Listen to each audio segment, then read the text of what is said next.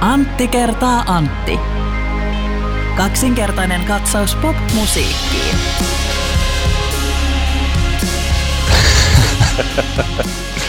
Tilanne oli edennyt siihen pisteeseen, että Pariisin kevään maineikas laulajalaulutekijä Arto Tuunela oli päätynyt Kulmordenin eläinpuistoon vuoheksi. Oho, aika moista. Niin kuin olettaa saattaa, niin eläimet hautoivat kapinaa ihmiskuntaa vastaan.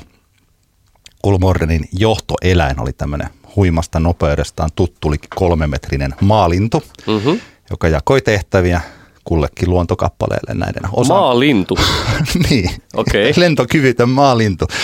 Kunkin luontokappaleen osaamisalueen mukaisesti jakoi näitä tehtäviä ja koska Arto Tuunela oli vuohi, mm-hmm. niin hänelle oli annettu tehtäväksi tuhota kaikki tietotekniset laitteet pistämällä ne poskeensa.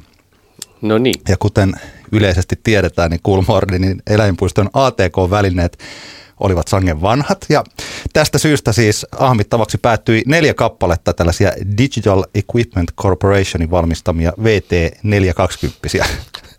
Klassikko. Asia selvä. Klassikko. Tuli ilta, tuli yö, Arto Tuunela alkoi töihin. Mm-hmm. Puri ja pureskeli ja nieli ja sulatti tällä uskomattoman kestävällä vuohen vatsallaan näitä laitteita. Neljästä hän oli kaksi saanut ö, pisteltyä, mutta sitten tuli stoppi. Ei vaan pystynyt enää, vaikka kuinka oli vuohia. Pystyi syömään ihan eri asioita kuin vaikka ihminen. Mm-hmm. Arton piti tunnustaa itselleen, että hän ei voi suorittaa tätä tehtävää, joka hänellä oli annettu. Ja aamulla sitten tämä johtajalinto pyyhälsi suurta nopeutta Tuunelan luokse ja kysyi, että onko VT420 tuhottu. Ja Artan oli pakko vastata, että hei hei strutsi, mä en oo syönyt mun päätteitä. Oi. Huh.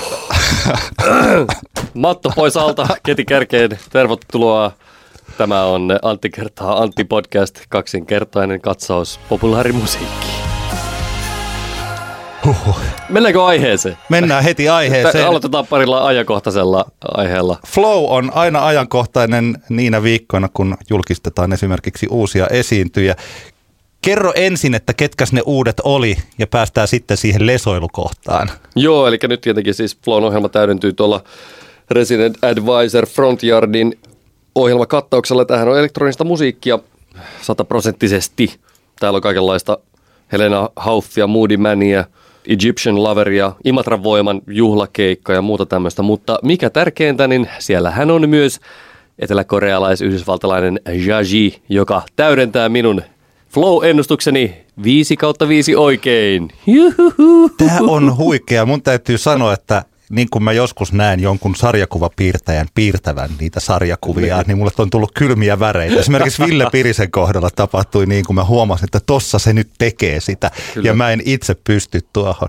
Niin se, että sä pystyit tällaiseen. Ja tämä tosiaan on siis ollut vuoden alussa ennen Kyllä. kuin ketään, yhtään artistia on julkistettu. Ja Pitää paikkansa. Nämä ei ollut mitään mun mielestä tällaisia itsestäänselvyyksiä, että mm. piti vielä katsoa, että oli sitten tällaista niin kuin hipsterimenoa tai kitarabändiä, kaikki oikein. Kyllä, kyllä. Mä olen, mä olen todella iloinen tästä ja mä haluan kiittää teitä kaikkein tuesta ja tota, no, niin, päällimmäisenä on kiitollisuus.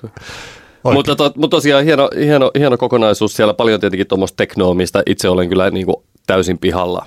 Että, että tota, mutta kiinnostavaa matskua varmasti ja, ja tota noin, niin, ö, mun täytyy tässä kohtaa mainita myös ehkä ilahduttavin ulkis vierailu-uutinen, mikä tuli tällä viikolla, oli se, että Ariel Pink esiintyy elokuussa tavasti. Aivan oikein, joo. Mikä on juhlaa. Olen kerran nähnyt Ariel Pinkin, se oli sillä Haunted Graffitin kanssa Flowssa silloin joitain joitain vuosia sitten ja se oli mahtavaa, ihanaa sekoilua ja nyt pääsee sitten näkemään jälleen.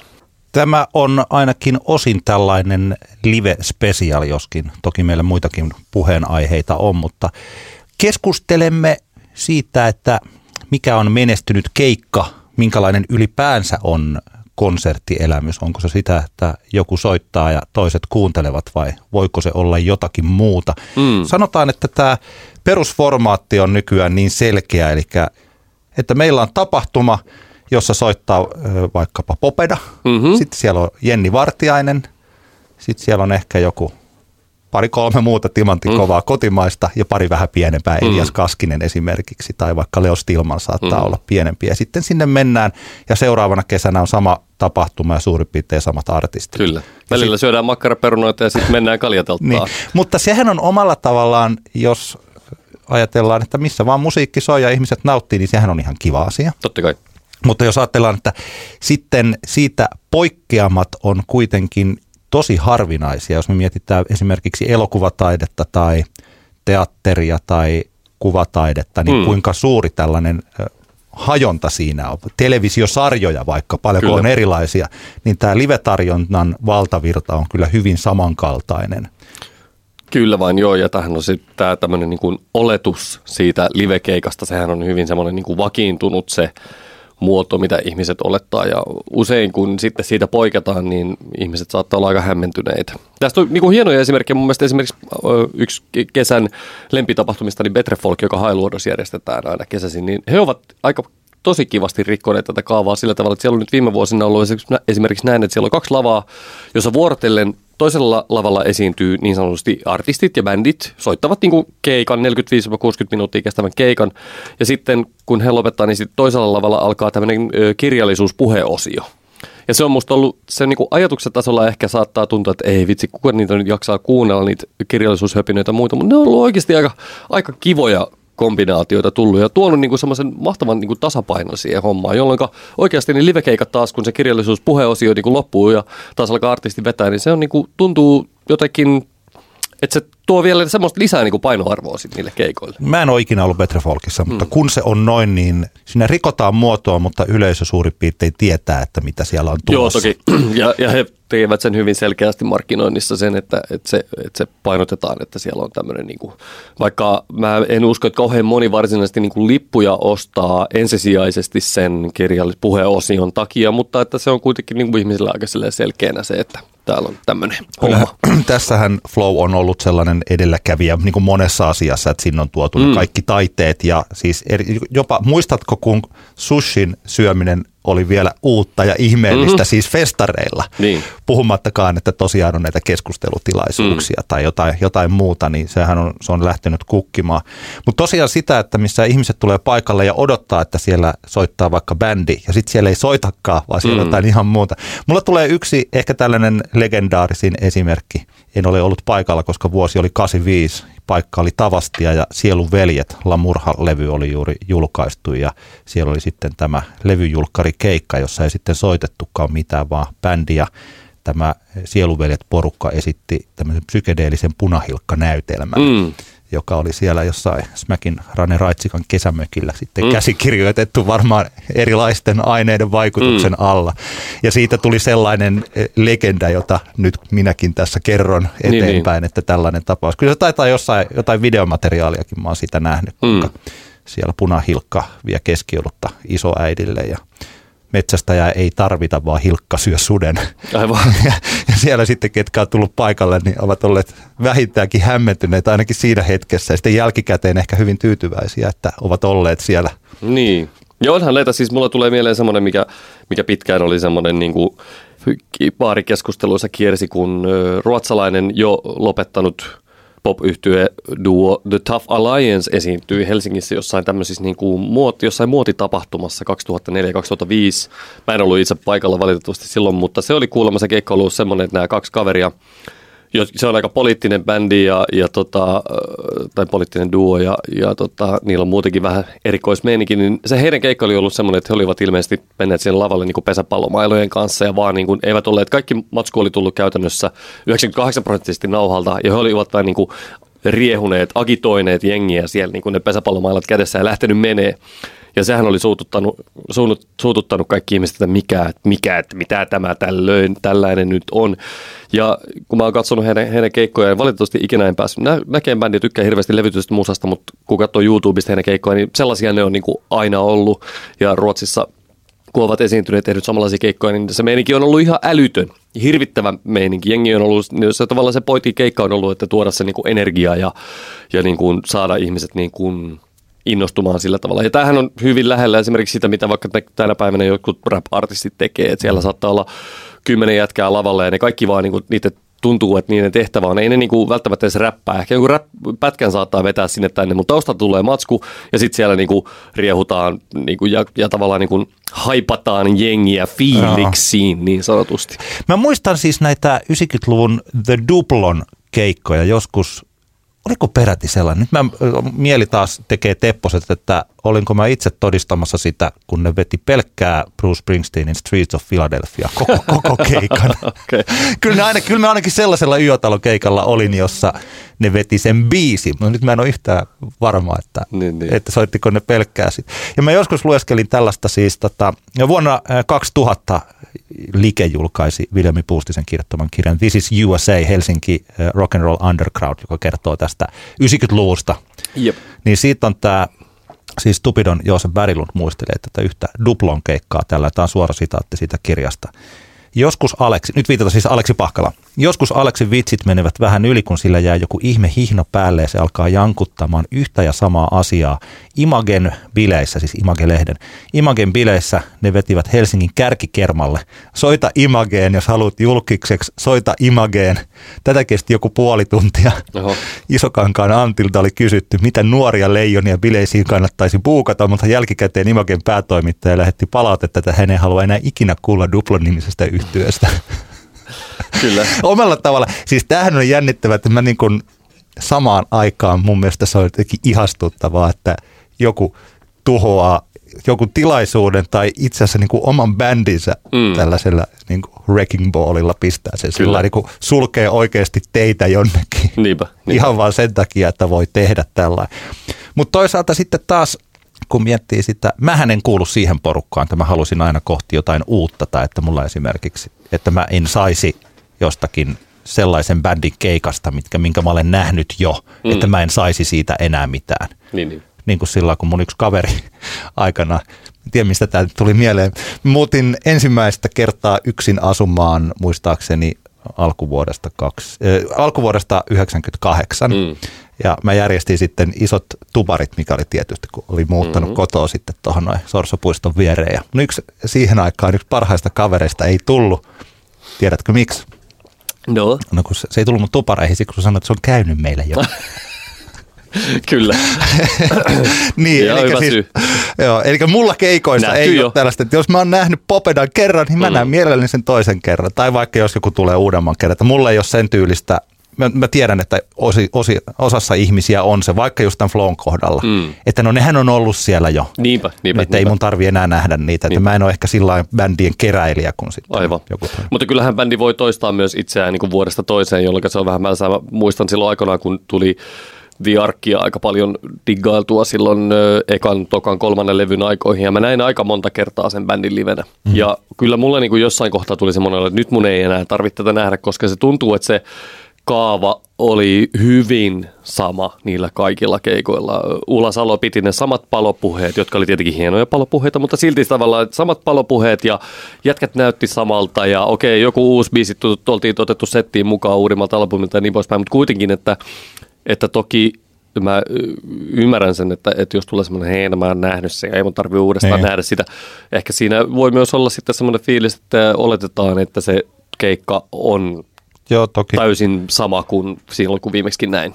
Ehkä tämmöinen keikka rinnastuu sitten paremmin johonkin elokuvaan, että kyllä sitä joitakin elokuvia katsoo mielellään monta kertaa, mutta kyllä sinne joku raja tulee. Että niin, totta. Monta kertaa Joo, sitä... Aika harva vähän niitä leffoja, mikä niin kuin voi katsoa oikeasti tyyliin niin. yli viisi kertaa. Joo, kyllä. Mutta se, minkä takia me keskustellaan tästä, mitä se livekeikka on, niin tämä on ajankohtainen aihe sen takia, että G Live Labissa – järjestettiin viime viikolla Pykäri Mikä meininki, tee biitsi keikka. Ja mä en ihan tarkkaan tiedä, mitä siellä on tapahtunut. Mä tiedän muutamia, mä oon nähnyt palautteita ja muutaman paikalla olleen kommentin niin mm. Facebook kautta sosiaalisen median päivityksen tästä. Tätä kuvailtiin siellä Facebook-eventissä näin.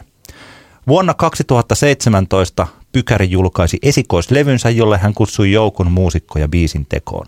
Yksi heistä, helsinkiläinen duo nimeltä Beatsi, järjestää nyt Pykärin pyynnöstä ainutlaatuisen ja mysteerisen illan G Live Labissa. Tähän tapahtumaan kannattaa tulla, jos yksi, haluat kokea mitä kaikkea voi keikka-termin luvalla tehdä.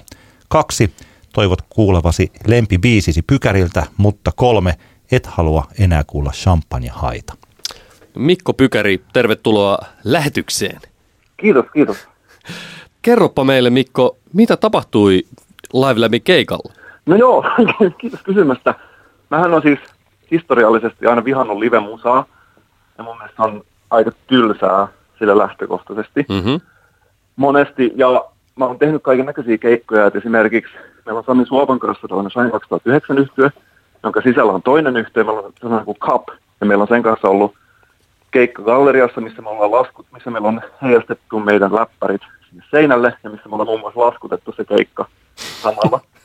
Sitten meillä oli toinen keikka, missä me soitettiin tällaisesta Spotify, äh, ilmais Spotifysta klubilla meidän kapin levy läpi niin, että meillä oli pizza siinä.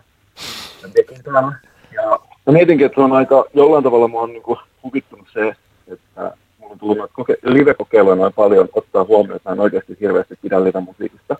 Ja sitten tavallaan se tämä kuorohomma, ja tavallaan sehän on tietyssä mielessä, että jos ruiskitaan champagnea ja rikotaan champagnelassa ja on jotain tuollaisia jättimäisiä kuorjuttuja, niin sehän on vähän sama kuin olisi kuin iso pino Marshall ja takana, että rikottaisiin kitaraa. Et tietyssä mielessä tässä on niin ikiaikaista asiat äärellä, äärellä. Mutta jos miettii niin artistina, niin toi Geelivelopin keikka, siinä oli ideana se, että kysymys oli, että mitä saa tehdä livenä. Siinä ei kiinnosta mua se, että me puhuttaisiin vaikka tästä, että mitä saa tehdä livenä, koska sitten kun me puhutaan, niin se on eri asia. Et mun mielestä live-musiikki on kuitenkin kokemus, jossa sä ihmisten kanssa ja katsot ja todistat yhdessä jotain. Mm-hmm. Siihen liittyy oletu, oleellisesti yllätys ja tavallaan, että tavallaan se, että sä et ole etukäteen päättänyt. Ja se, miksi me ei kerrottu esimerkiksi tuosta tapahtumasta Geelivelopissa etukäteen, johtuu vaan siitä, että jos me tuossa kertoo etukäteen, että siellä on vaikka paneelikeskustelu, niin ihmiset olisivat päättäneet, että no, mä en tykkää paneelikeskusteluista, tai, tai ajatella, että mä en mä halua sellaista nähdä että se olisi ohjelmassa eri suuntaan. Tietysti meidän pitäisi piti jotain kertoa siitä etukäteen. Mutta tämä ajatus siitä, että se on ok, että jos joku ihminen vaikka opettelee seisomaan päällään, eli se vaikka soittaa kitaraa, ja sitten minne soittaa johonkin tota, tällaisen klubille, ja näyttää siellä jotain fyysistä soittotaitoa, niin se on niin kuin ihan ok kaikille, että miten se on mahdollista. että et jos mä vaikka näen, että joku ihminen on opetellut, opetellut seisomaan päällä, niin mun on kysymys, miksi on tehnyt niin, ja miksi meidän pitäisi katsoa sitä. Mm-hmm. Se sama juttu mun tulee jostain tällaiset kitarataituruudesta tai jostain muusta, että ollaan niin, että me tulee sitten siihen, että, että mitä saa tehdä livenä, että pitääkö esimerkiksi, pitääkö soittaa livenä, kaikki tietää, että ei pidä soittaa, että ei se ole pakollista. Mm-hmm.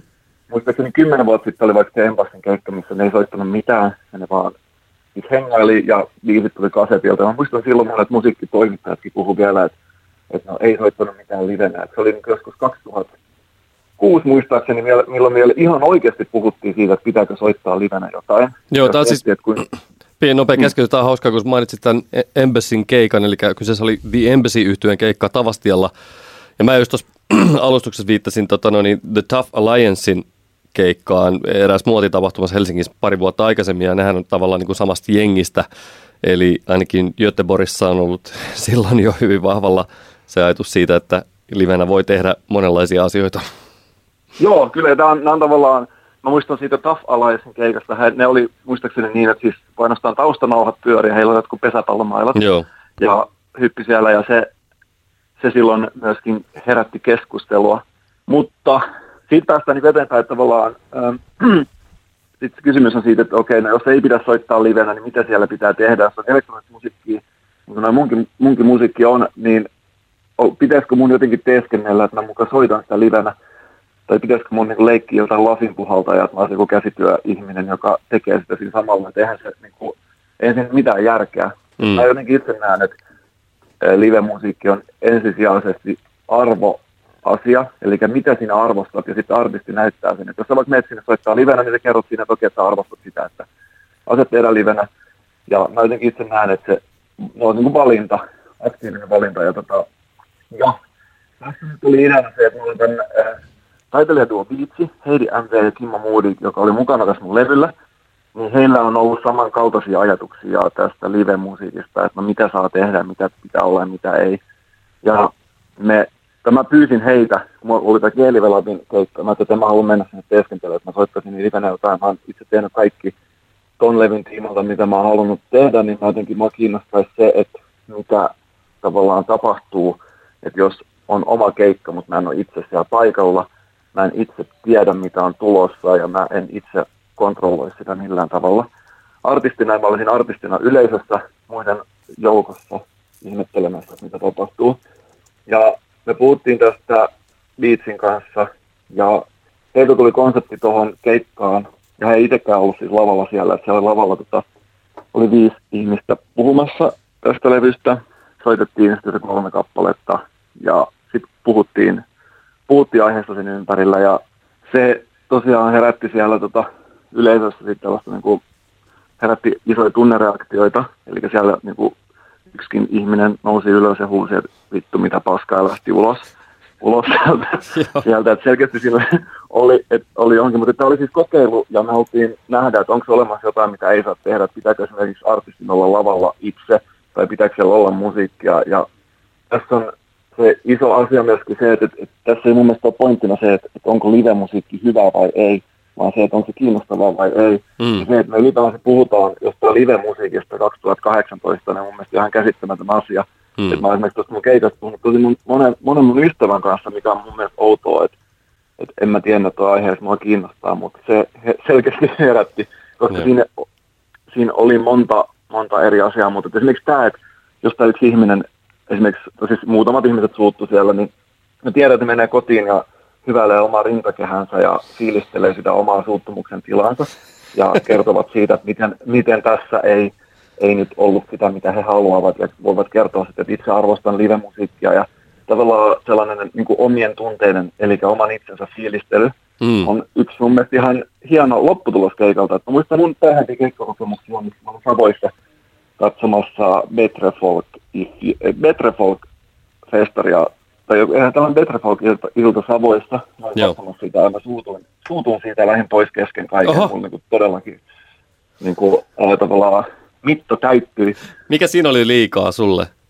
Niin siinä oli ehkä ensinnäkin se, että se on suljettu tila, jos ei pystynyt esimerkiksi ottaa juotavaa, että se on niin teatteritila, se kesti niin kuin paperin mukaan, mä en tosiaan tiedä kuinka se oikeasti kesti, olisi jotain kaukoja, mutta se kesti jotenkin ihan liian kauan, ja sitten siellä oli just kirjailija Riku Korhonen ja joku banjosoittaja säästi sitä ensin puoli tuntia, mikä siis mulla ei mitään, mitään tätä vastaan, mutta et, et se, että mä vaan niin yksinkertaisesti jaksanut kuunnella sitä, se on ihan kamalan kuulosta. Ja sitten se Katja, se Katja Kettu kirjailija veti jonkun tällaisen punk-keikan ja mulla niin todellakin sit mitta täyttyi ja mä lähdin sieltä tota, ovet paukkuja pois ja sellainen vähän sellainen tila, että sitä ei voi tehdä kauhean huomaamattomasti. Lähdikö siis oikeasti se... ovet paukkuun, eli sä paukautit oven ja huus, huusit, että vittu mitä paskaa, vai vertauskuvainnollisesti? No äh, ihan, siis kyllä mun kaverille, ketä oli tullut sinne kanssa, sanoin, että sanoin nyt tämän kuuluisa, tota, kuuluisa lauseen, mutta se, että, että se oli mulle parhaimpia keikkakokemuksia siinä mielessä, että ensinnäkin siinä kokeiltiin sitä rajaa ja mä jotenkin itse fiilistelin omaa fiilistäni siinä tilanteessa mm. nytkin – mulla on tällainen tietyn tyyppinen niin kuin vähän omahyväinen ja oikeudentuntoinen olo siitä, että en pitänyt siitä. Ja tavallaan mun mielestä toi on yksi iso asia tällaisessa live-musiikissa, että, että sä saat olla jotain mieltä siitä. Totta kai. Ja saat, että niin, ensisijaisesti kokemus. Kuinka tärkeä tässä on se, mistä sä puhuitkin, että yleisöstä aika iso osa ei tiennyt, mitä on edessä, tai osa varmaan ajatteli tulevansa suurin piirtein pykärin keikalle, missä kuulee ne biisit, ja sä taas, niin kuin, mä en tiedä, ajattelitteko te sitä sillä, että nyt osa tulee harhaan johdetuksi, kun ne tulee tänne? No siis ei se tietenkään ole tarkoitus, että sehän on tosi helppo johtaa ihmisiä harhaan, että ei se voi olla mikään tavoite, että nyt me petetään ihmisiä, se on helppoa, että tekee, tekee jotain ja sitten tai lupaa jotain ja sitten ei tee sitä, että ei se ole tietenkään tarkoitus. Mutta se, että kyllä me se tiedettiin, että jotkut ei tule siitä pitämään, mutta toikin on mun mielestä ihmeellinen ajatus, että, että tuossa tavallaan, että onko artisti joku ihme tuote, että sun pitää niin kuin tavallaan saada se, mitä sä haluat.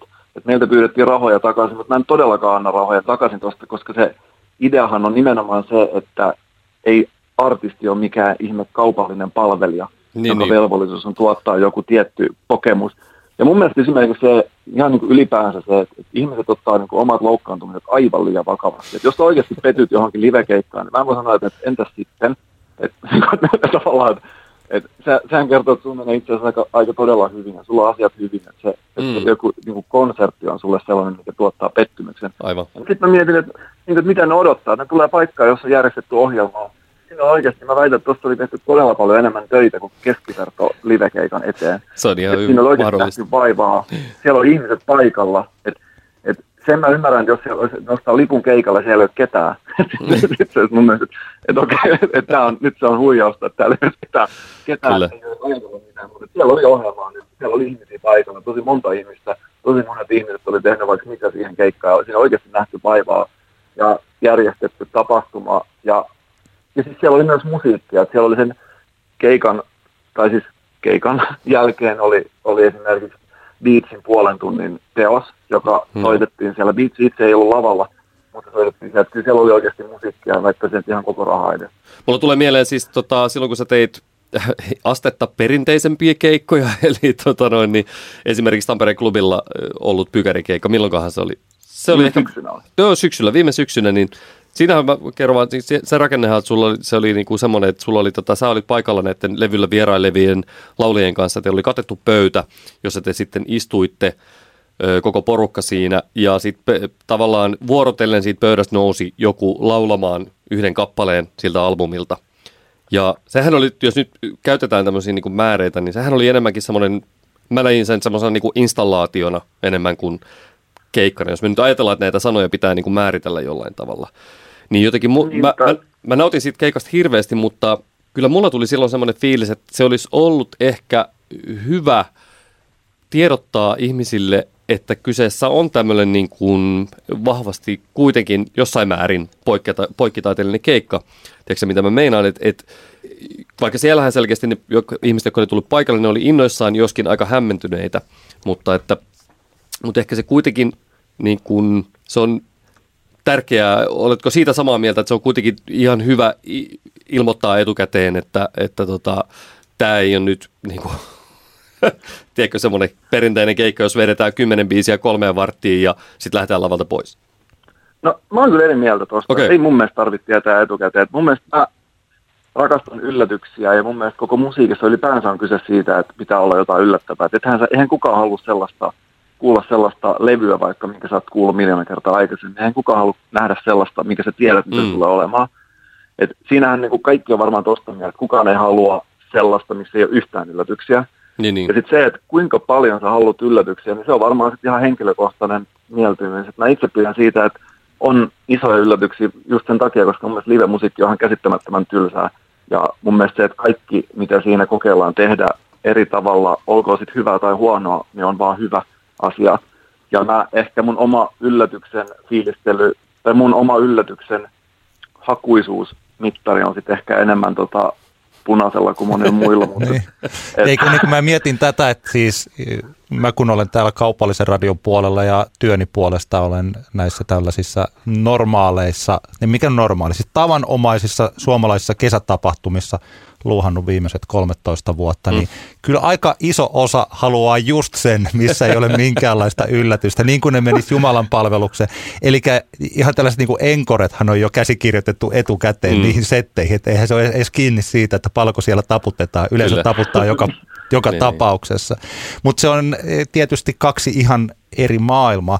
Se mitä mä mietin tässä, että sähän olet nyt kasvattamassa mainetta sellaiseksi henkilöksi, että kun tulee pykärin keikalle, niin siellä tapahtuu jotain, mikä ei ole perinteistä. Mm. Eli mitä, onko, onko sulla suunnitteilla joku seuraava tällainen spektaakkeli tai joku? No on, mulla on kaikenlaisia ideoita. Se on mennyt vähän tavallaan vahingossa ehkä tuohon suuntaan. Et en mä ajatellut sitä, että pystynkö mä pitämään tätä tavallaan yllätysten, yllätysten määrää niin kuin Mm. koko aika yllä. Mutta kyllä on tuossa muutamia ideoita, mitä mä haluaisin vielä kokeilla. Ja varmaan jossain vaiheessa sitten mä tuun varmasti tekemään jotain perinteisempääkin, jos mä haluan. Mutta ehkä se iso asia, mitä vähän sivusitkin, että mun mielestä siis musiikki ei ole mikään tuote, se ei ole mikään firma tai mikään palvelu, minkä sä ostat. Ja et, et, tavallaan mua ärsyttää sellainen ajatus, että artisti olisi joku yleisön palvelija, tai että sen pitäisi olla joku, tiedätkö, mielistelijä, että just tällainen niin idols-efekti, että joku Ilkka Jääskeläinen, että, että vähän, että teen mitä tahansa, että pidätte minusta, että haluan, haluan, että pidätte minusta, että rakastan musiikkia ja musiikki on minulle tärkeää ja haluan palvella teitä ja teen tätä teidän takia. Se on ihan täyttä paskaa, en mä usko sellaiseen, että mä nimenomaan teen tätä asiaa vain itselleni, vain itseni takia. Mm. Ja mä uskon, että jos mä teen sitä rehellisesti itsekkäistä motiiveista ja teen sitä, mihin mä uskon, niin sitten jotkut ihmiset ymmärtää sen ja siitä voi tulla jotain, mutta jos ei tule, niin sekin on täysin fine. Sitten on oikeasti sellaisia keikkoja, missä tota, voi tapahtua sitten sellaisia, että missä tiedetään etukäteen, että mitä tapahtuu. Ja totta kai sellaiselle on varmaan jossain tilanteessa tilaus, en mä tarkoita, että tämä on niin joko tai. Mutta ehkä itse vaan mulle se on tärkeää, että, mä, että mulla säilyy sellainen mielenkiinto tuohon koko asiaan, että on joku olo, että tavallaan on linjassa niin kuin omien arvojen kanssa. Mikolla on hienoja pointteja, jotka eivät ole kaikista yleisimpiä ja jotenkin sitä kirkkaammin ne tulee sieltä. Siis Kyllä. nimenomaan tämä, että ei artisti, joka ei koe tarpeelliseksi miellyttää ketään tämä, tänä nykyisenä formatoinnin ja tuotteistamisen ja tämän kaiken hyväksymisen aikana, mm. että se malli, mitä nykyään toteutetaan jokapäiväisessä musiikkibisneksessä, jos ajattelee, että minkälainen se tilanne on ollut vaikka 90-luvulla. Mä muistan, että ihmiset oli pöyristyneitä, myös minä, että Nirvana Nevermindilla käytettiin siis rumpusampleja mm. siinä voimistamassa Kyllä. niitä rumpuja. Siis tällaista epäreilua kulmassaoloa. Mm niin että sitä on niin vähän, niin mm. omalla, tai siis niin kuin, en mä tiedä, toi oli väärin sanottu, siis ehdottomuutta siitä, että mä teen mitä mä haluan ja mulla on tietynlaiset mm. säännöt mm. ja nämä säännöt on eri kuin teidän säännöt. Kyllä, kyllä. Ja tehän ette mua pakota omiin sääntöihin. Niinpä, niinpä. Sitä on tosi vähän. Mm. Että aina löydetään, mähän on itse sellainen ihminen, että mä aina etsin siitä jostain aiheesta sen positiivisen puolen ja ehkä nostan sitä. Niinpä. Jos me ollaan Cheekistä puhuttu, niin mä oon nostanut sitä, että hän on ollut mulle mukava. Niin. Ja, siis, ja niin edelleen ja niin edelleen, niin musta on hirvittävän kiva, että on olemassa ihmisiä, vaikka Pykäri tässä, joka sanoo, sanoo että ei, mä en tee tota jos sä oot musiikin tekijä, musiikin esittäjä, varsinkin jos sä teet livekeikoja, niin pitää olla niin kuin pieni aste niin kuin narsismia.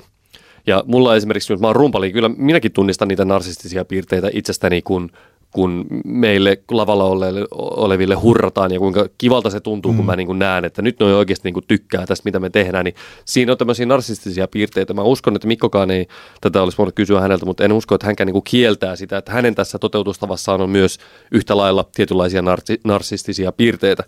Mutta, että tota, mutta joo, tämä on ehkä tämmöinen toinen, toinen näkemys, näkemys tähän, että mitä se livenä esittäminen on ja mitä se, mitä se ihmisten reagointi merkitsee. Se taas on eri asia tosiaan, että miksi näitä olisi kiva nähdä, että nyt tässäkään keskustelussa tai mitä me käytiin tai mitä netissä on käyty, ei ole paljon puhuttu, että oliko tämä taideteoksena onnistunut, vaan niin. ajattelen vaan, että tämä eroaa siitä normaalista. Kyllä. Sittenhän sitä pitäisi arvottaa, että onko se keskustelu ollut hyvä mm. vaikka.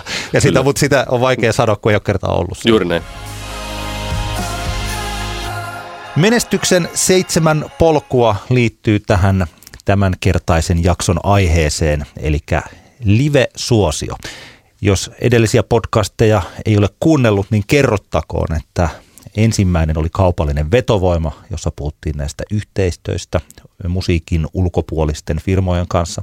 Kakkonen verkostoituminen eli sosiaalisen pääoman hankkiminen. Sitten oli mediaseksikkyys, nelosena nettisuosio, vitosena radio ja nyt sitten live-suosio. Me ollaan puhuttu aika paljon tästä taiteellisesta ja sitä esittävästä puolesta, mutta tämä, mikä muuten on muuttunut, tähän oli alun perin tosiaan pitää aina muistuttaa, että tämä menestyksen seitsemän polkuahan on niin kuin huumoria enemmän kuin tällaista oikeaa. Huomaa, että kun siihen itse tottuu, niin kohta rupeaa kuulostaa siltä, että oikeasti, niin kuin, no joo. Mutta siis mm, toisaalta kyllähän nämä on niin kuin olemassa olevia, jos haluaa kaupallista menestystä. Haluaa, että kassakone käy ja sitä massaa on siellä ja sitä miellytetään miellytetään massaa ja kassaa. Nousee paljon penkistä ja nousee paljon pankista. Kyllä. no niin, mutta siis live-suosio on minun mielestäni näistä erilaisista osa-alueista, se on pysyvintä ja pitkäikäisintä suosiota. Se on eri asia, jos meillä on tällainen tosi hypetetty, nostettu vaikka joku akti ja sitten eh, vaikka nuoriso rakastaa sitä. Mutta aika useasti, jos bändi tai artisti lähtee keikkailemaan, niin aluksi siellä ei ole ketään, joka tuntisi sen bändin ja pikkuhiljaa se porukka alkaa kasvaa ja sitten ehkä pari-kolme vuotta on tehty keikkoja tultu paremmaksi ja sitä porukkaa alkaa olemaan niin, että jotkut jopa odottaa, että se tulisi keikalle. Mm. Ja tällainen porukkahan on aika pysyvää. Kyllä. Toisin kuin vaikka jos puhuttiin jostain nettiklikkauksista. Että se on ihan eri asia saada sata ihmistä vaikka jonnekin keikalle, kun että se biisi oltaisiin kuunneltu sata kertaa YouTubessa. Niinpä, niinpä. Et ne, et ne on niin kuin, et siis tämä live-suosio on, ja e, tullakseen oikeasti isoksi, tämä on mun teoria, niin siis mun mielestäni artistin tai bändin on vakuutettava jotenkin livenä, Kyllä. koska kuinka monta kertaa onkaan käynyt niin, että me ollaan kuultu se yksi tai kaksi hyvää biisiä, ehkä hyvä levykin, ja mennään katsomaan sitä artistia ja tajutaan, että eihän tämä ole valmis lainkaan. Mm.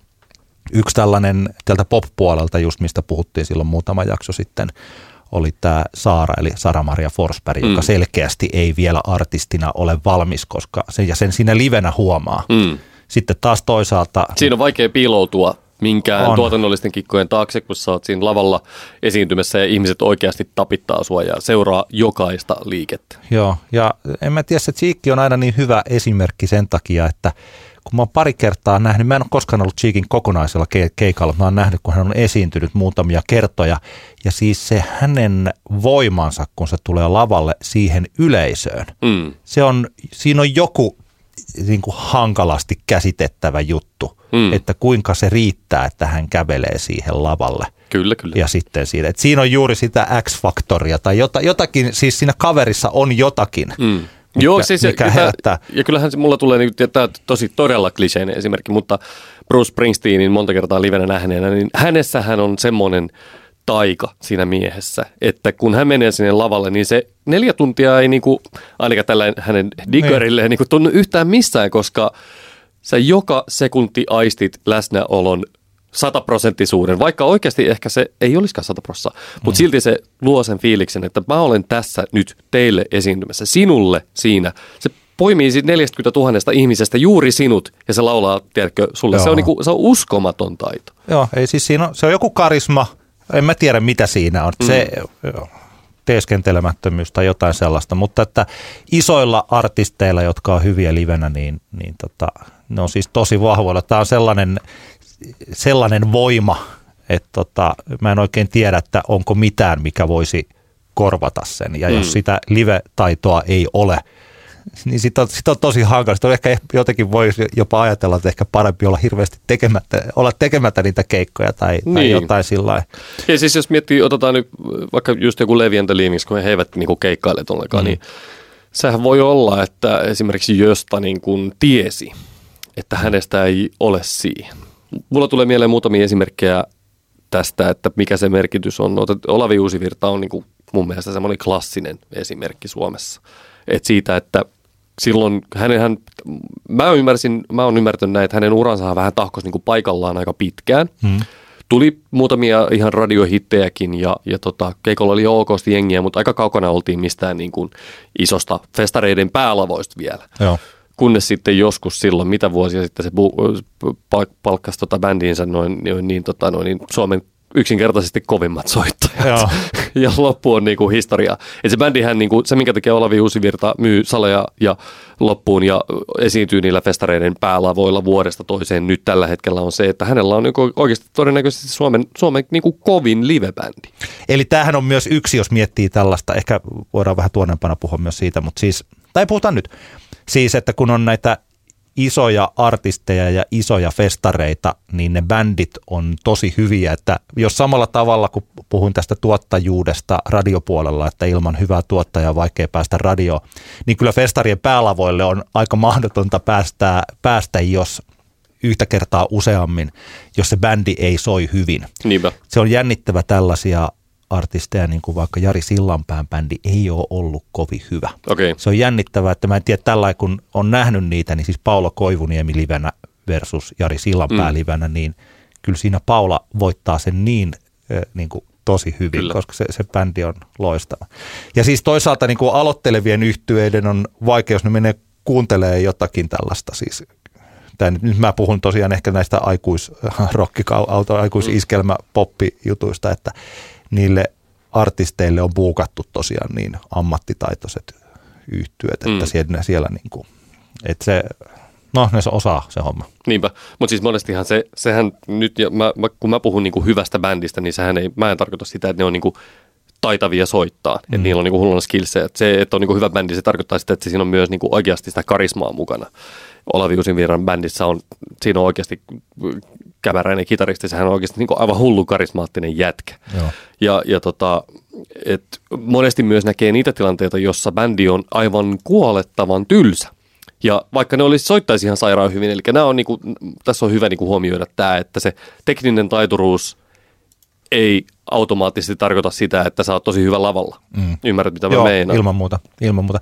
Tämä live-suosio tai live-tekeminen on sellaista, että osa artisteista on unohtanut kaikki nämä muut, mistä me ollaan puhuttu, mm. nämä niin sanotut polut.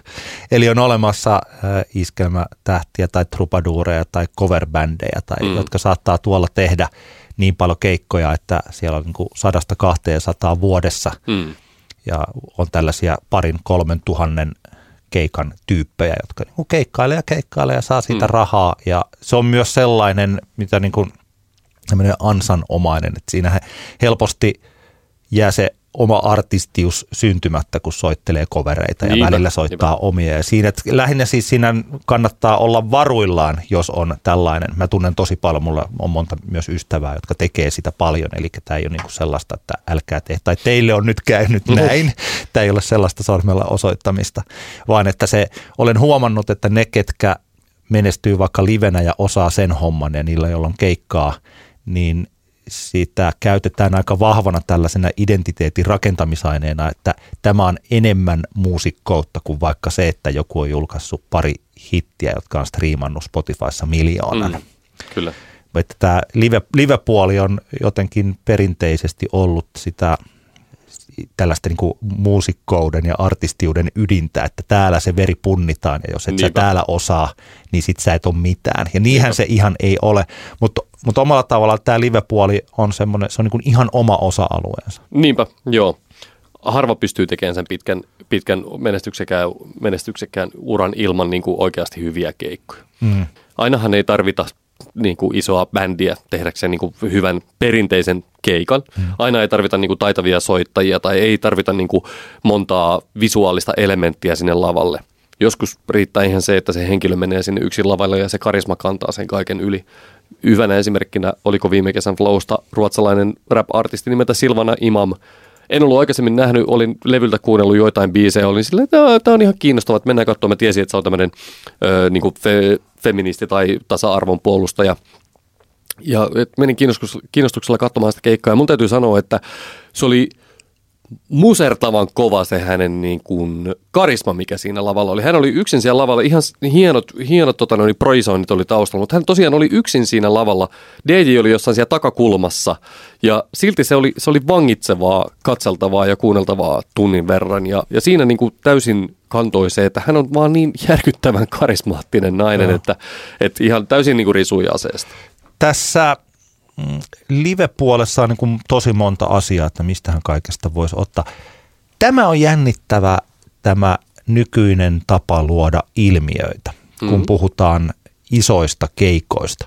Tästä itse asiassa olen keskustellut Olli Lindholmin kanssa ja hänellä oli tämä esimerkki, että yö voi myydä loppuun tai yli niin kuin 10 000 lippua Hartwall-areenalle, mutta ei välttämättä Tavastialle. Mm.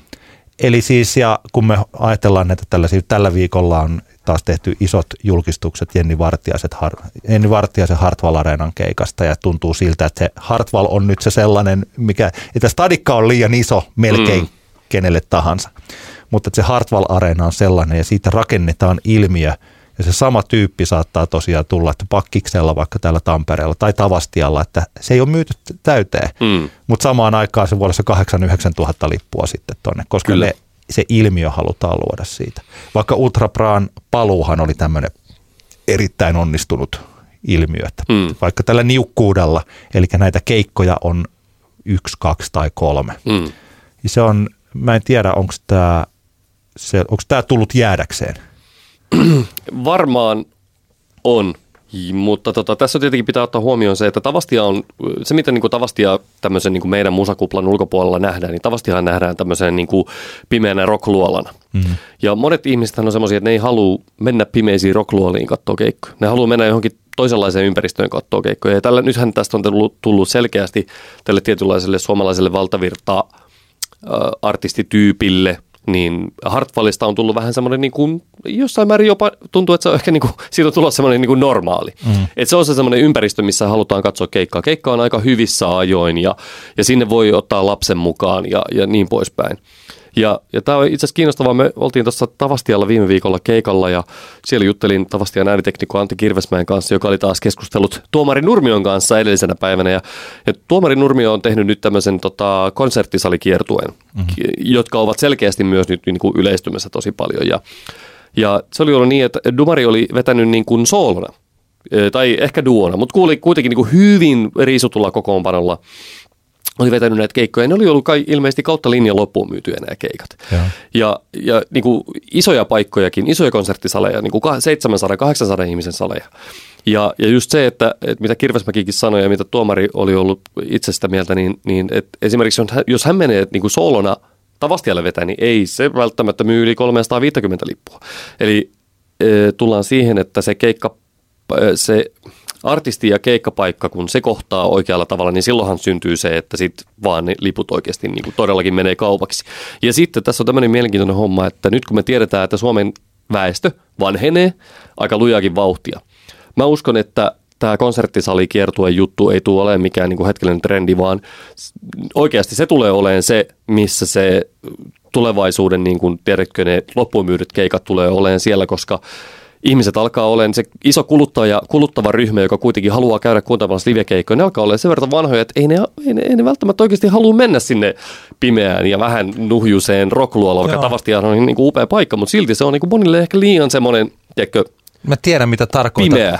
Siis ne, jotka ovat käyneet millä tahansa festarilla himoksella nyt tässä viimeisen viiden vuoden aikana, niin saattavat tietää, että se on esimerkiksi se kenttä täysin asfaltoitu. Mm. Ja siellä on hoidettu viemäröinti ihan superhyvin, se ei siis tulvi. Mm. Siellä on tällainen, oliko se 30 metriä leveä, 30 metriä korkea, noin 100 metriä pitkä, kolme kerroksinen riemuniminen terassi, josta mm. pääsee katsomaan sinne päälavalle jossa on sitten yläkerrassa nämä vippitilat, mistä pystyy siis ostamalla sitten festari vippilipun, niin sieltä saa sitten ruuat ja siellä on näitä meet and greet juttuja artistien mm. kanssa ja siellä on niin kuin posliinipöntöt. Kyllä. Porsliinille saa istahtaa tai Kyllä ainakin vai. saa silitellä sitä, että kuinka. Eli siis tästä tällaisesta festariolosuhteesta ollaan niin kuin tajuttu, että nimenomaan tällainen plus kolme vitonen jengi, niin mm. et, et, ei se, ei se, se romantiikka tässä, mihin liittyy teltat ja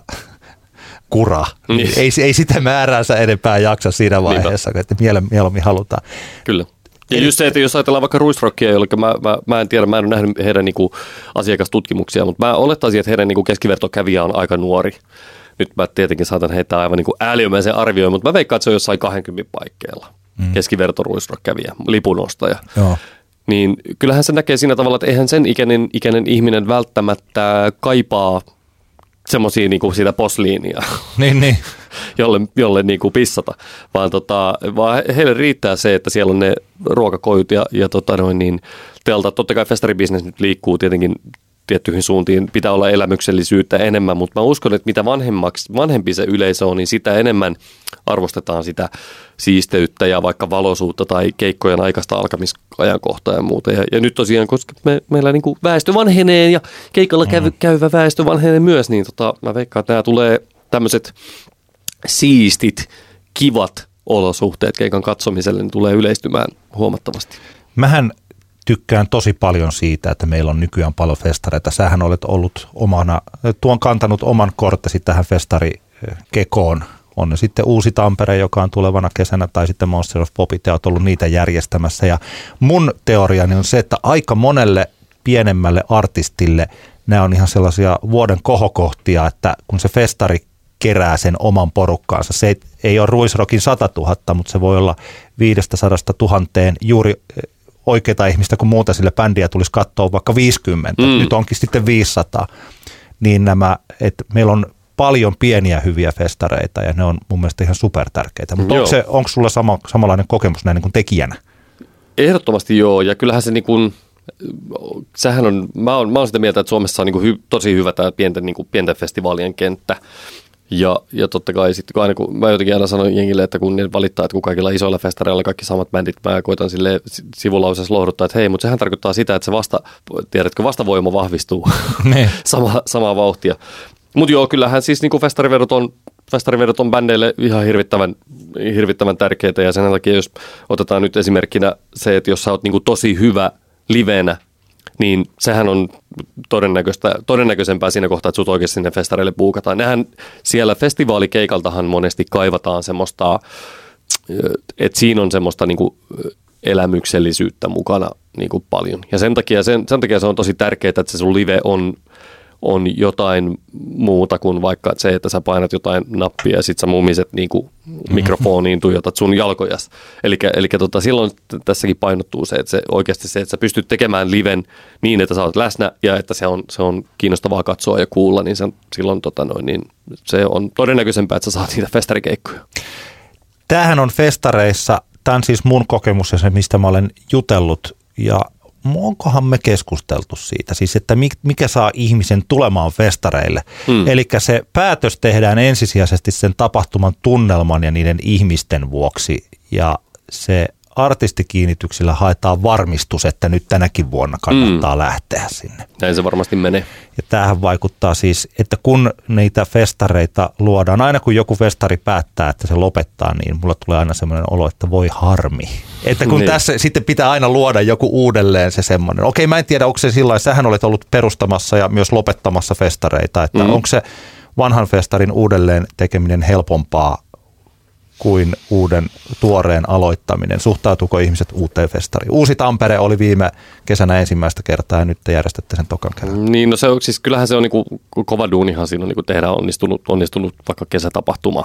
Hmm. Että ei se, ei se silleen, niin kuin totta kai sä saat alkuun esimerkiksi mediat, saa, paikallismedian saa niin kuin helposti innostumaan tapahtumasta, kun se tehdään ensimmäistä kertaa. Hmm. On helppo saada jutut läpi paikallismedioihin, että nyt tulee tämmöinen uusi tapahtuma, mutta kyllähän se niin kuin oikeasti niin kuin vuosien työ on saada se tapahtuma esimerkiksi taloudellisesti silleen niin kuin todella kannat, kannattavaksi, eli ei se silleen niin kuin, ei se ole, kaikki alalla olevat tietää, että ei se ole niin kuin hyvää bisnestä joka vuosi koittaa uusia niin, kuin, niin sanotusti konsepteja saada läpi yleisölle, eli ei, ei, ei se sillä tavalla mene, että, että monesti mä olen hyvin varma, että se on yleissääntönä voidaan pitää, että se ei alkuun tavallaan.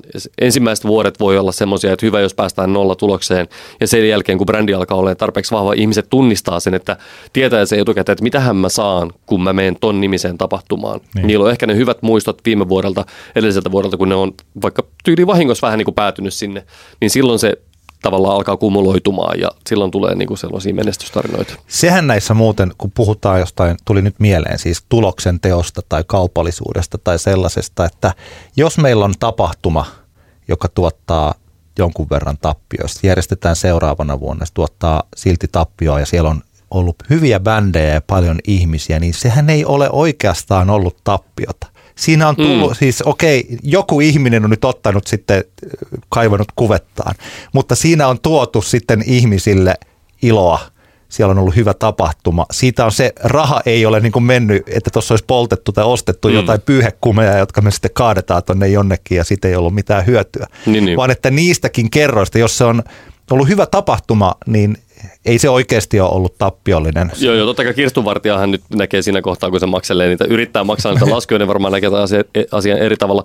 Mutta tämä, mitä sä sanoit, niin sehän on se syy, minkä takia vaikka festivaaleja ja kesätapahtumia tuetaan julkisilla varoilla. Niin koska ne tahot, jotka päättää niiden rahojen jakamisesta, ymmärtää sen, että, että festareita kannattaa tukea, koska ne tekee, synnyttää todennäköisesti monenlaista niin kuin hyvinvointia ja iloa ihmisten elämään. Jos me viime viikolla puhuttiin radiosta ja sävy oli ehkä sellainen alakuloinen, vaikka me tsempattiin. Mä varsinkin radiossa työssä olevana tsemppasin paljon, että kyllä tästä vielä e-, etsin niitä esimerkkejä. Mm. Niin mulla on sellainen olo, että tämä live-tilanne Suomessa on tällä hetkellä aika hyvä. Eikö sä aika, mun mielestä sä puhut aika optimistisesti Joo. live-puolesta.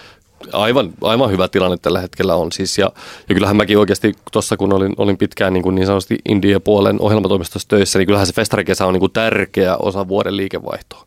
Eli sillä tavallahan se on niin kuin, se on ihan hyvässä, hyvässä tolassa, että jos, jos on tuommoinen India-puolen ohjelmatoimisto, niin kyllähän se festarikesä edelleen on semmoinen, että se on niin kuin, se tukee sitä puolta kanssa. Et totta kai sitten ne isot rahat, tiedätkö kun on, mikä tämä nyt on tämä yksi taho, joka, tai nyt ajatellaan, kun oli, oli tämä uutinen tästä, että Sanoma osti, osti tota, Isomäen festarit Joo. Niin tota, ja niin Haljalan, siellä... Haljalan veljesten, heillä on sen, sen, polu, joo. Kyllä. Siinä on hirveän monta, monta tota festivaalia, jotka buukkaa vain tietynlaisia valtavirta-artisteja. Totta kai se iso raha kerääntyy tälläkin puolella sinne tietynlaisille artisteille, mutta et ja sitten, sitten niin kuin ne ihmiset, joita kiinnostaa vähän niin kuin poikkeava musa, ne käy sitten toisenlaisissa tapahtumissa. Että. Olisiko sun mielestä joku asia, joka pitäisi muuttaa? Tarkoitatko niin kuin live-kentässä vai festivaalikentässä? Siis ylipäätään tähän asiaan liittyen. Radioon meillä oli paljon asioita, joita voitaisiin muuttaa. Omaan elämään. niin, mutta siis, että onko vielä, koska tämä on tosi optimistinen tämä keskustelu vielä varsinkin se, mistä sä tuossa puhuit jotenkin sitä henkiä, niin mun mielestä tämä oli ylivoimaisesti positiivisin keskustelu näistä mm. kaikista, että meillä on aika vähän ollut mitään kritisoitavaa, että niitä mahdollisuuksia oikeasti menestyä täällä live-puolella näyttää nyt sitten olevan. Joo, no mä ottaisin nyt niin kuin kaksi asiaa tähän nyt niin kuin tähän loppuun tämmöisenä kaneettina, jotka mun mielestä on semmoisia, jotka saattavat muuttaa hieman tätä meidän kenttää. Toinen niistä on se, että nythän lähti tämä rajoitus pois ö, ravintoloilta, anniskeluravintoloilta, että siihen neljän oikeuksiin tarvitaan jonkunlaista niin kuin kulttuurillista sisältöä, toisin sanoen livekeikkoja. Se tulee jossain määrin varmaan muuttamaan pois, koska mä oon urani aikana nähnyt paljon tilanteita, jossa ohjelmaravi, tai siis anniskeluravintolat ovat joutuneet ottamaan ohjelmaa, elävän musiikin ohjelmaa sinne ihan vaan sen takia, että saataisiin pidettyä neljän luvat, joka on johtanut siihen, että live-musiikki on aivan vääränlaisissa paikoissa. Tässä voi olla myös se äh, tavallaan ongelmallinen juttu, että tämän säädöksen takia keikkoja on ollut aika paljon, joka tietenkin, kun niitä todennäköisesti jossain määrin vähenee, niin se lähtee artistien taskuista pois. Jaha. Jossain määrin tulee jonkunlaista jyvät, jyvät akanoista tyyppistä toimintaa näkymään, mutta tota, se voi myös johtaa siihen, että otetaan entistäkin varmemman päälle ohjelmaravintoloissa. Tämä toinen. Ja sitten toisena mä haluaisin mainita sen, että meillä on Suomeen, järje, Suomeen perustettu keikkasektorin uusi live-järjestö, etujärjestö nimeltä LiveFin. Ja, ja tämä voi olla semmoinen, joka niinku oikeasti tukee taas täältä niinku ohjelmatoimistojen artistien näkökulmasta ja keikkapaikkojen näkökulmasta sitä, että se ohjelmaravintola tapahtuman järjestämiskenttä pysyy niin kuin eläväisenä ja siellä informaatio kulkee ja, ja, ja tota, sekä keikkajärjestäjät että, että sitten ehkä niin kuin ohjelmatoimistot, jotka edustavat artisteja, saavat niin kuin tukea, apua toimintaansa, ei, ei välttämättä rahallista apua, vaan muuta. Niin, tämä on mun mielestä hienoa, että tämä LiveFin on perustettu, koska, koska semmoista ei aikaisemmin Suomessa ole ollut tämän tyyppistä kattojärjestöä. Eli tämä on niin kuin kaksi asiaa, mikä mun mielestä akuutisti tulee, tulee ehkä toivottavasti muuttamaan tätä tilannetta, mutta sitä mä en osaa sanoa tarkalleen, että mi, mitä konkreettisia merkityksiä näillä Antti kertaa Antti-podcastin kymmenennestä jaksosta tuli nyt todellinen live-special, koska ne pari aihetta, joista meidän piti puhua, niin eihän ne mahtunut tuohon, mm. mutta eipä silloin väliä, otetaan ne ensi kerralla. Kyllä. Ja hei, kymmenes jakso, onneksi olkoon Antti. Olemme onneksi päässeet olkoon. tähän asti. Tää Se jos, on hienoa. Jos tämä olisi joku tällainen mobiiliaplikaatio, niin me saataisiin Badge tästä. Kyllä.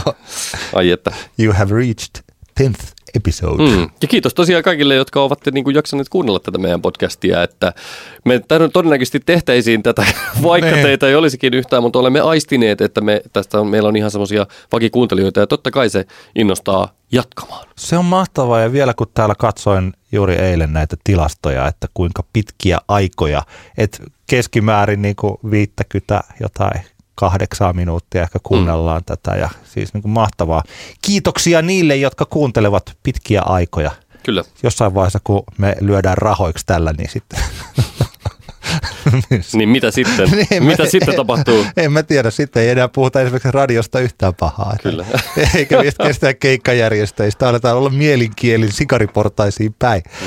Mutta meidän suosikkibiisit, eli Älä nuku tämän ohi kappaleet. Kerro sä ekaksi tämä omasi. No, mulla oli ajatuksena siinä jossain kohtaa, että mä olisin, ottaisin aina suomalaisen biisin mutta nyt mun täytyy tehdä nyt poikkeus kymmenen jakson kunniaksi. Mä poikkean sitä. Viime viikolla julkaistiin tosi hyviä kappaleita, Jonan single ja, ja, tota, ja vaikka mitä sieltä tuli, Topi Sahan albumi ja, ja tota noin, niin, muitakin kiinnostavia, LCMDFn single, mutta ne oli, musta tuntuu, että ne oli kaikki vähän semmoisia ne oli, ne oli hyviä kappaleita kaikki, mutta tota, niissä ei ollut sillä tavalla mitään kauhean yllättävää, niin siksi mä nyt en poimi niitä. Ne on hyviä biisejä kaikki, mutta tota, mä, mun valinta on ruotsalaisen Hey Elbow yhtyen Back to Reality-biisi. Ja tämä Hey Elbow on, on vielä suhteellisen tuntematon orkesteri. Tu- saapuu toista kertaa Suomeen nyt huhtikuun puolessa välissä. Menkää katsoa keikkaa ovat 12.4. Helsingin G-Live Labissa ja sitten ovat Tampereella Doriksessa ja sitten Jyrokissa esiintyvät myös. Trio jolla on vahva oma sointi.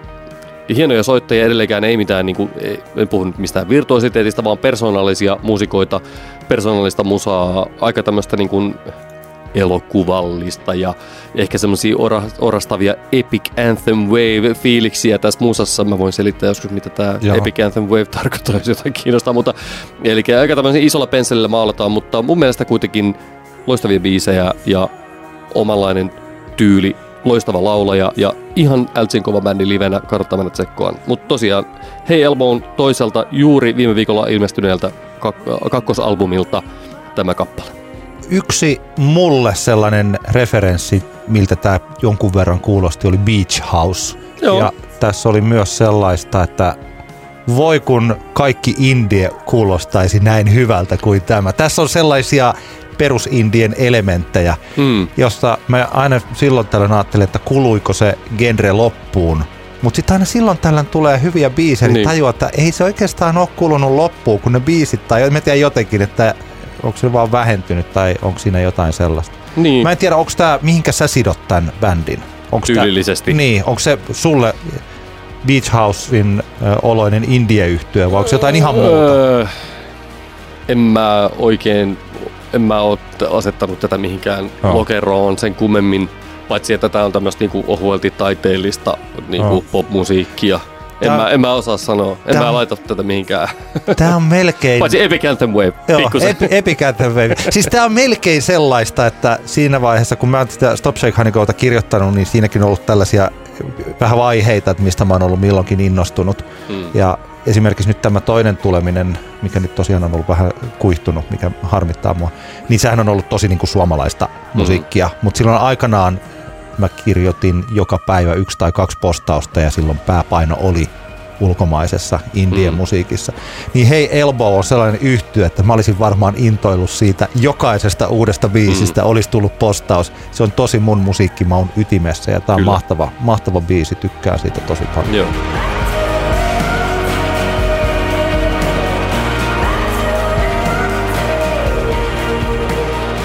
Entä sinulla? Minun Älä nuku tämän ohi kappale on sellainen, että tämän artistin ohi nyt ne, jotka ovat kuunnelleet esimerkiksi Antti kertaa Antti podcastia tai seuraavat musiikkia, niin eivät ole kyllä totta vielä nukkuneet. Mm. Eli hän on Vesta, Vestan lohtulauseita albumin kappale Fucking Rockstar. Se on mielenkiintoinen koko levy se ei ole ollenkaan sellainen hittilevy kuin mitä nämä kaksi ensimmäistä biisiä olisi antanut olettaa. Ne on ylivertaisesti niin kuin nor- tarttuvimmat niin, tai normaaleimmat niin, biisit niin, siinä. Ja tämä Fucking Rockstar on sellainen, mikä mun mielestä on eniten sinkku niiden kahden kappaleen ulkopuolisesta, mutta eihän sekään ole oikein sinkku. Se on tämmöinen hassuttelu, se tuotannollisesti, siinä on tästä hauskaa katkonaista laulua ja sitten, Sitten lopussa tuli se hauska high, high pitch, high joo. pitch pikkuorava äh, soundi, joo. Joo, ja se on, tämä koko levy on sellainen, että siinä Vesta välillä niin puhuttelee, kuuntelee, siinä on puheosuuksia ja se tuntuu, hän tuntuu artistina olevan oikeasti auki ja henkilökohtainen. Siis henkilökohtainen siinä mielessä, kun kaikki nykyään sanoo, että tämä on mun henkilökohtaisin levy tähän mennessä, mistä mekin ollaan tässä podcastissa mm. puhuttu tämä tuntuu siltä, että välillä tulee jopa sellainen hieman kiusallinen olo, että kun Vesta on jotenkin niin sillain läsnä. Niin. Että se pitää kuunnella se levy, että tietää, mitä mä tarkoitan tällä. Ja tämä biisi ei ehkä ole nyt juuri paras esimerkki siitä, mutta se kuinka, no jos Pykäri tuossa sanoi, että hän ei halua vastata mihinkään ulkopuolis, ulkopuolta tuleviin odotuksiin, että hän tekee itselleen. Mm. Ja, hän, ja hän on tyytyväinen siihen yleisöön, joka hänellä on. Mulla on sellainen olo, että Vesta on niin kuin täsmälleen suurin piirtein samoista paikoista, mutta Vestasta tulee vaan ehkä hieman kaupallisempaa musiikkia aidosti ulos. Mm. Että tässä on nyt artisti ja levy, josta, no mä käytin samaa niin argumenttia pyhimyksen kanssa, mutta jossa yhdistyy se, että se tuotanto, Jori Hulkkosen tuotanto on kaupallinen, mutta sitten se Vestan persona ja sitten nämä biisit on kuitenkin aika taiteellisesti kunnianhimoisia. Mm. Ja tämä levy on siis puoli tuntia pitkä, se on aika lyhyt levy ja siinä on paljon erilaista materiaalia. Mm. Muun muassa tällainen heavy-kitaroilla maustettu Vestallika ja siis sillä että kun sitä ekaa kertaa kuuntelee, niin on jopa hieman hämmentynyt olo, että ihan tällaisenko se teki. Niin, niin. Ja sieltä on pudotettu ne ensimmäiset vestasinkut, niitä ei ole siellä ollenkaan, mitkä olisi hyvin voinut olla vaikka uudestaan tehtyinä. Kaupallisesti se olisi ollut ehkä hyvä ratkaisu mm. laittaa tai tehdä jotain toista, niitä ei ole siellä.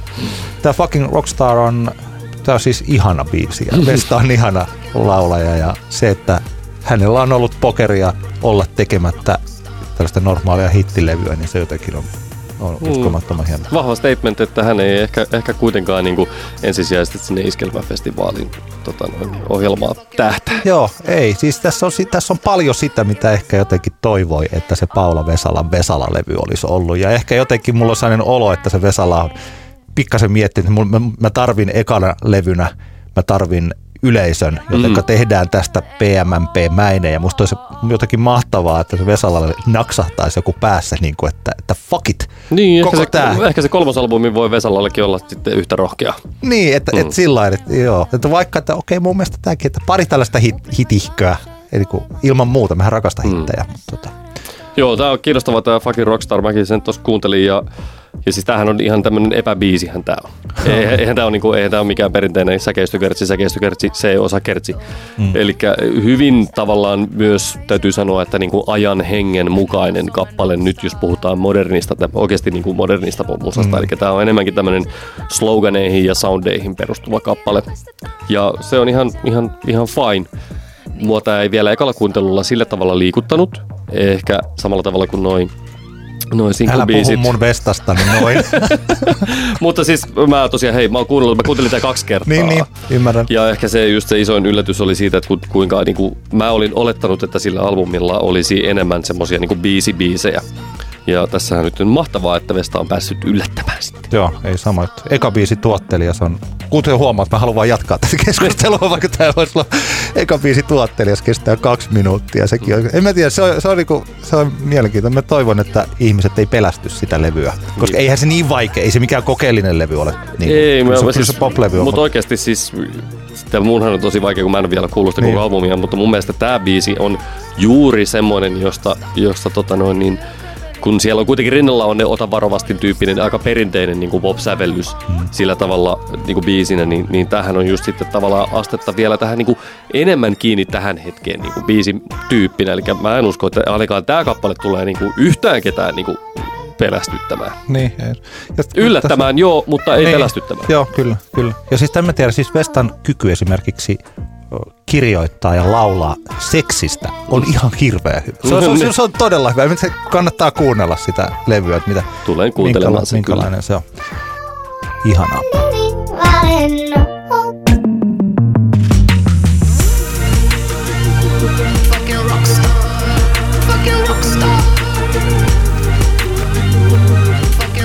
Mutta se, se siitä tällä kertaa. Kiitos oikein paljon kaikille kuuntelu, kuuntelijoille siellä. Ja muistakaa sähköpostiosoite anttiantti.gmail.com. Sinne taas kommentteja ja, ja kaikenlaista muuta ihanaa. Ja, ja tota, palaamme viikon päästä asiaan. Hyvä. Antti kertaa Antti.